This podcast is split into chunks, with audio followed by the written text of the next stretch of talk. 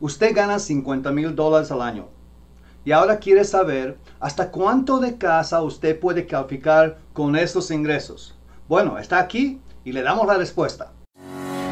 Y ahora, nuestro programa, Comprando Casas para la gente hispana, trayendo el sueño americano de comprar tu propia casa. Aquí presentamos a Fernando Herboso y su grupo de agentes que le asesora en Maryland, Washington, D.C. y Virginia. Llame a Fernando Herboso al 301-246-0001 para consejos directos de bienes raíces. Y ahora, aquí está su asesor de inmobiliarios para Maryland, DC y Virginia, Fernando Herboso. Soy Fernando Herboso con casasdemaryland.com y en este show, Comprando Casas Show, vamos a responder a las preguntas que ustedes están haciendo. Una de las preguntas que hemos recibido esta semana es ¿hasta cuánto de casa puedo comprar con los ingresos que estoy haciendo? Y esto obviamente no es una respuesta sencilla, porque hay muchas cosas que dependen en cuánto de dinero el banco le podría prestar de acuerdo a lo que usted está ganando cada año. Lo primero, tiene que tomar en cuenta es su número crediticio, ese es el credit score. El credit score generalmente usted quiere tenerlo de unos 650 puntos para arriba. 700 es mucho mejor. En algunos casos algunos programas puede haber donde usted puede tener menos credit score, pero aún así quizás va a tener que pagar, ah, va a tener que, pagar un poco más cada mes, pero sí habría una posibilidad de hacerlo eso con menos crédito. Ahora, la otra, el otro factor que es bien importante para ver hasta cuánto de casos usted puede calificar es los, las cuentas que usted tiene. ¿Cuántas, ¿Cuántas son las obligaciones que usted tiene mensualmente? Generalmente, lo que yo veo es que hay mucha gente que está pagando por su auto, por ejemplo. Si su cuenta de auto es 250 dólares al mes o su cuenta de auto 750 dólares al mes, eso va a depender y va a afectar hasta cuánto el banco quiere prestarle. Porque si usted está pagando mucho más dinero cada mes por su auto, no va a tener suficiente dinero para poder pagar por la casa y pagar los otros gastos que usted tiene que pagar. Todo eso se tiene que coordinar para ver exactamente cómo se puede hacer esto. Y la respuesta de esta semana es de 50 mil dólares, porque quiero darles el ejemplo de 50 mil dólares, cómo nosotros llegamos a saber más o menos hasta cuánto de casa este cliente va a poder comprar con 50 mil dólares de ingresos. Ahora, veamos los pormenores. Ok, ahora vamos a ver todos los menores de la pregunta que estamos haciendo y básicamente queremos saber hasta cuánto el banco le va a prestar si usted está ganando 50 mil dólares al año. Quiero mostrarles los, los, pasos importantes que el banco quiere ver para poder calificarle. Empezamos con, el, dinero que está ganando. Usted está ganando 50 mil dólares al año. El banco va a dividir eso en 12 meses y entonces van a saber que usted está realmente ganando un total de 4.166 dólares por mes. Entonces, ese es el dinero que usted tiene restante. O sea, cada año, cada año, si está ganando 50 mil dólares, esto es lo que usted tiene cada mes para pagar todos sus billes. Tiene que pagar por su casa, tiene que pagar por su auto, tiene que pagar por la electricidad, la, la comida, la ropa, el seguro, todas esas cosas. El banco sabe que usted tiene este dinero y podemos redondear esto a 4.200 dólares, ¿ok? Entonces el banco sabe que usted tiene todo este dinero para pagar todos los biles que usted tiene. Ahora, cuando el, cuando el banco va a tomar en cuenta los 50 mil dólares que está ganando, ellos quieren ver que usted está haciendo ese dinero por dos años consecutivos. No puede ganar 10 mil dólares el 2018 y, y 50 mil dólares el 2019. No va a poder hacer eso tiene que tener dos años consecutivos que el 2018 ha ganado 50 mil dólares y el 2019 ha ganado 50 mil dólares. Ahora, si ha ganado 40 mil dólares el 2018, el 2019 ha ganado 60 mil dólares, entonces el promedio de eso son 50 mil dólares al año. Acuérdese, son dos años consecutivos. ¿Cuál es el promedio de los últimos dos años de sus ingresos? Ahora, en algunos casos hay gente que ha ganado mucho más dinero en el 2020 y hay gente que ha ganado, no ha ganado mucho dinero. Y eso va a afectar a cuánto de caso usted puede comprar usted en los próximos dos años, porque una vez que termine el año 2020 y haga sus ingresos, sus impuestos, y para, para demostrar cuánto de dinero ha ganado el 2020, eso va a cambiar porque ya no se va a utilizar el 2018, se va a utilizar solamente el 2019 y el 2020 para agarrar el promedio de sus ingresos y así usted puede calificar para una casa. Ahora, en este caso, supongamos que la persona tiene 50 mil dólares, tiene 4 mil 200 dólares al mes. Ahora el banco se va a preguntar, ¿qué es lo que esta persona tiene que pagar? Entonces vamos al próximo paso. Ok, ahora ustedes pueden ver estos números que estamos mostrando aquí. Aquí, esta es una, una herramienta que nosotros estamos utilizando de Trulia, donde nos da más o menos el Affordability Calculator, que es un calculador para ver hasta cuánto de casa usted puede uh, calificar. Ah, estamos hablando de un annual income de 50 mil dólares. ¿okay? Entonces, uh, van a ver primero, la primera pregunta es el cuánto de dinero usted va a dar de down payment, cuánto va a ser el enganche. Digamos que usted va a pagar 10 mil dólares, por ejemplo inmediatamente usted sabe que aquí está el precio de la casa que estamos hablando. Tiene que tomar en cuenta que cualquier cambio aquí, esto va a afectar a cuánto de casa usted puede comprar. Ahora, si va a poner usted, digamos, a 20 mil dólares. Obviamente, esto va a subir mucho más arriba porque está poniendo más dinero. Pero por este caso, digamos, vamos a poner solamente 7 mil dólares. Esto ha bajado 2.85. La próxima pregunta es, ¿Qué otros billes, qué otras cuentas usted tiene que pagar cada mes? ¿Cuáles son sus obligaciones mensuales? Generalmente, ah, la electricidad, el agua, no está en esto. Solamente son cosas personales, de credit cards, puede ser su auto y también si usted tiene uh, billes de su, de su colegio, de que usted de un colegio, de college funds o uh, college debt, se puede ah, hacer un offset de este dinero y no tiene que usted implementar algo si usted está pagando algo por eso. Pero generalmente esto es solamente para los pagos de autos, de, de, credit cards y las cosas que usted está pagando. Ah, yo veo que hay mucha gente que está pagando 500 dólares al mes. Usted puede ver, pagando 500 dólares al mes, esto ha bajado a 192 mil dólares. Que imagínese si una persona está pagando mil dólares al mes para un auto. Esto inmediatamente ha bajado a 98 mil dólares. Usted no va a poder conseguir una casa por 98 mil dólares en los lugares de aquí. Entonces, ah, hay gente que paga 250 dólares al mes. Y eso, eso le ha bajado a 239. Pero por un argumento que sea normal y corriente, digamos que es 500 dólares, ¿ok? Esto es lo que está usted pagando ah, por, su, por su auto y también quizás tenga unos, un bill, uh, bill del credit card o algo así. Y todo, todo lo que tiene que pagar son 500 dólares. Ahora, vamos a hablar del, del credit score. Le dije que más o menos unos 700, 720 sería una cosa más o menos bien.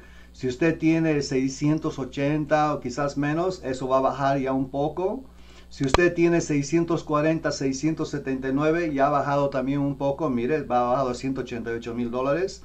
Y, obviamente si usted tiene menos de 639 mil dólares, usted quizás va a poder conseguir una casa con menos dinero. Pero por esto le estoy diciendo que estamos hablando de un crédito de 680 a 719 mil dólares.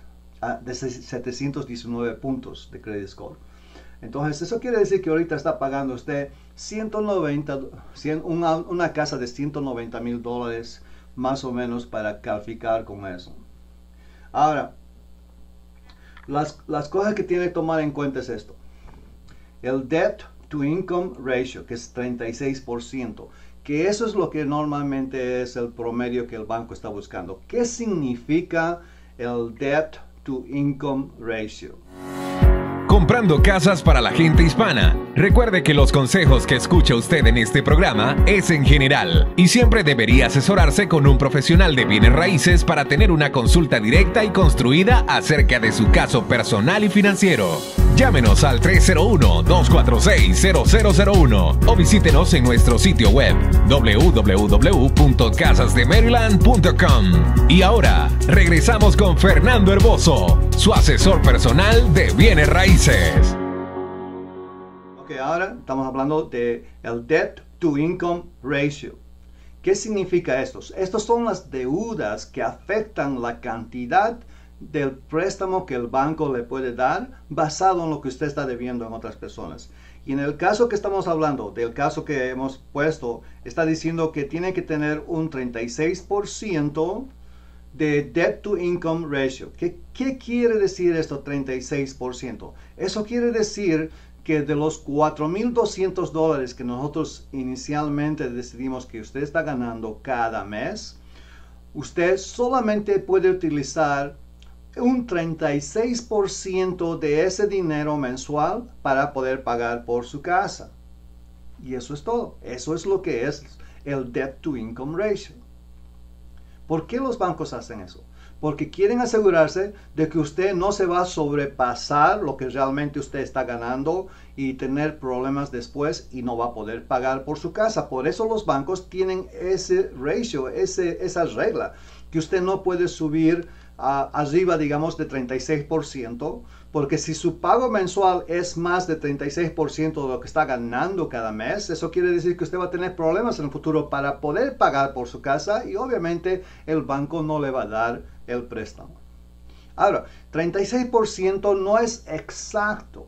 Hay algunos programas que usted puede subir hasta 40%, inclusive hay otros programas que puede subir hasta 50%.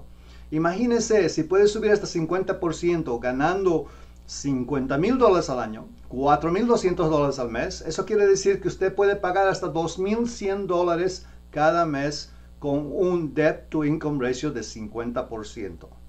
Pero todo va a ser basado en su crédito, las clases de cuentas que usted tiene, cuánto tiene que pagar al mes. Y todo eso va a ser únicamente acerca de su aplicación cómo está su, eh, su, aplicación en todo en toda la aplicación para que el banco pueda hacer esta determinación tomando en cuenta todas las cosas que usted tiene personalmente. Y ahora hay otros, hay otros factores que usted, tiene que tomar en cuenta. Uno de ellos es acerca de ah, el interés, ¿ok? Porque si usted sabe que el interés, el rato de interés que le van a dar, va también a afectar los pagos mensuales que usted tiene que hacer al banco. Entonces, si está comprando una casa, por ejemplo, en este tiempo donde los intereses están tan bajos, entonces eso quiere decir que usted puede comprar una casa más cara, porque los pagos mensuales van a ser bajos. Los intereses están bajos, pagos mensuales están bajos. Ahora, ¿qué pasaría si el interés sube un 1% solamente hacia arriba, digamos, para el año 2021? Entonces, en ese, en ese caso, si el interés ha subido por 1% de lo que está ahora, el próximo año, eso quiere decir que usted va a poder comprar una casa de menos precio porque sus pagos mensuales van a ser más altos porque los intereses están más altos. Espero que me entienden.